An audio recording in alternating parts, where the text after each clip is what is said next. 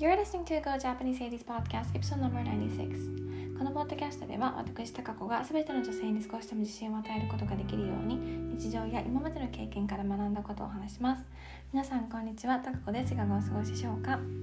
えーと今日はオンラインイベントに参加しました。私の趣味の一つです。えっと私は男でフェミニストっていう本ご存知ですか？あの韓国のチェ・スンボンさんって方が書かれた本なんですけどあのこの本の観光記念イベントで、えっと、清田隆之さんっていうサッカーでいいのかな？っていう男性の方とあと韓国人のキム・ミンジョンさんっていうあの女性の翻訳家の方のイベントでした。うん、であのそのキムさんって方があのこの本の日本語訳をされたんですね。うん、であのこの2人がこの本についてとあとあの日本と韓国のジェンダーの問題について語られて、うん、すごい面白かったです。うん、でねあの私このイベントに参加したんですけどあの恥ずかしながらあの実はこの本自体をまだ読んだことがなくてですね、うん、あの Amazon のおすすめのところによく出てきたんであの気にはなってたんですけどそうなのであの 本当はあの本を読んだ上でのあのイベントに参加した感想シェアの方がいいのかもしれないって思ったんですけどあのイベントに参加して感じたことをお話しようかなって思ってます。はい えっとそうこのあの清田孝之さんって方なんですけど私あの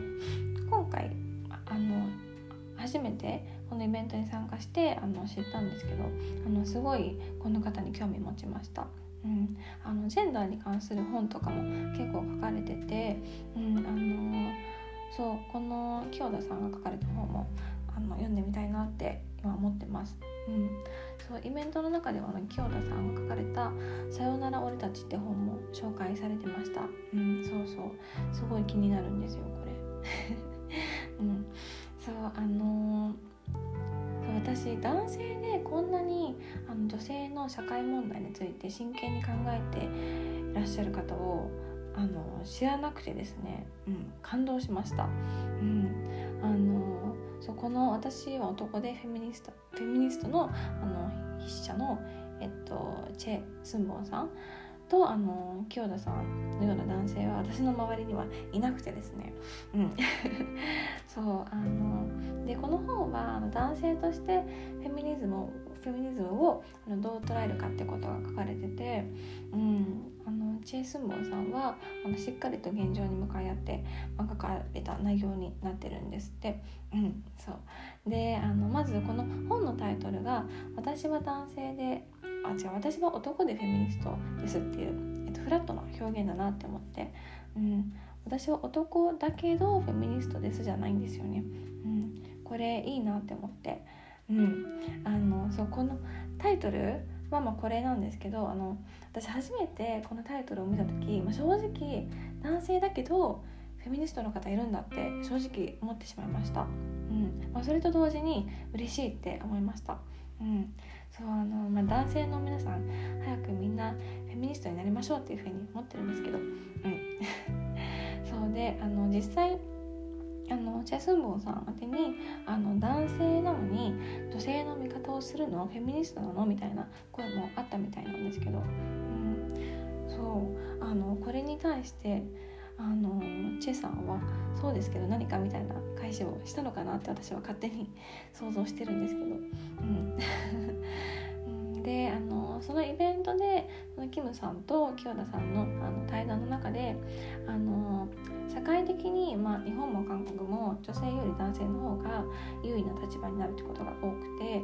であの男性は基本的にあの社会的にいいポジションにいるから今の現実に、えーと、起きてる問題を男性が受け入れるのは、まあ辛いっていうか、まあ、現実を直視して受け入れないといけないってことをお話しされててそうあのうん。まあ、これ男女の問題だけじゃなくて女性でも誰だってあの自分が加害者になってしまった時、まあ、知らぬ間にあの加害者側になってる場合もあると思うんですけどあの、まあ、そういう現実に対してあの、うん、向き合うの難しいっていうかあの目をそらしたくなることってもあったりすると思うんです。でもあのこのチェ・スンボンさんはあのそれと向かい合ってあの本を出版されたんです、うん、これあの一女性の意見としてもう、うん、本当にありがたいですね。うん。そうあの男性が出版することによってあのたくさんの男性も読んでくれるんじゃないかなって私は、うん、希望を持ってます、うん、そう読んでくれてるのかな？私はあまり読んでないんですけど、うん、であのどんな話がこの本に書かれてるかっていうのも、まあ、イベントの中でお話しされてたんですけど、まあ、ちょっとだけ、まあ、それについてもお話しさせていただくと、あのまあ、この、えっと、チェさんのもうお母さんのことが書かれてることが、まあ、書かれてるところがあるみたいで、うん、あのそうお母さんは会社で有能であの給料もたくさん稼いでたみたいなんです。うん、であの家ではそのお母さんが、まあ、家事とかをするみたいな感じででもあの家の中ではお母さんはあのあんまり大切にされてなかったんですって。あの暴力も振るわれたみたいで。振るわれてたこともあったみたいでそうであのなんかお母さんはあのこういうことがあっても家庭を維持させないといけないというふうに思ってたみたいなんです。うん、であのこの本にはチさんが自分が息子として母親をあのどう捉えていたかってことを、書かれていたみたいです。娘だったら自分も将来そうなるかもしれないっていうふうに想像ができるかもしれないんですけどま自分は息子で息子としての自分と向き合ってなかったっていうふうに書いてあるんですって。うんそうちょっとあのさっきねこの本の Amazon のレビューを読んだんですけどあのこの場面についても書かれてたので、うん、そう気になるなって思ってそう早く読みたいって思ってます。うん、で実際物事ってあの自分がその立場にならないと見えない問題が、まあ、あると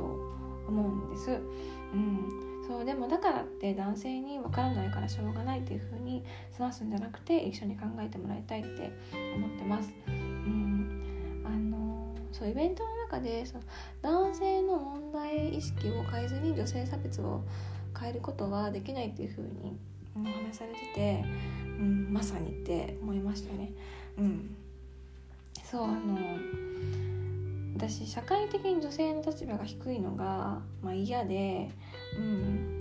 あのまあ、別に男性の地位を落とそうとかっていうふうにはまあ考えてないんですけど、うん、そう男性にねあのいろんな問題が起きてるってことに気づいてもらってでそれを受けて受け止めてもらうっていうのが、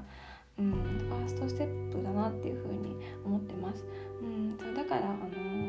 そう自分にできることは何だろうって考えた時にほんと小さいことしかできないんですけど私はスマホ持ってるしあのこうやってポッドキャストやってるからねあの日本の女性があの社会で生きづらいってことが多いってことをあの日本人の女性の一人として声を上げてあのこの声を上げ続けないといけないなって思ってます。うん、そうはいあの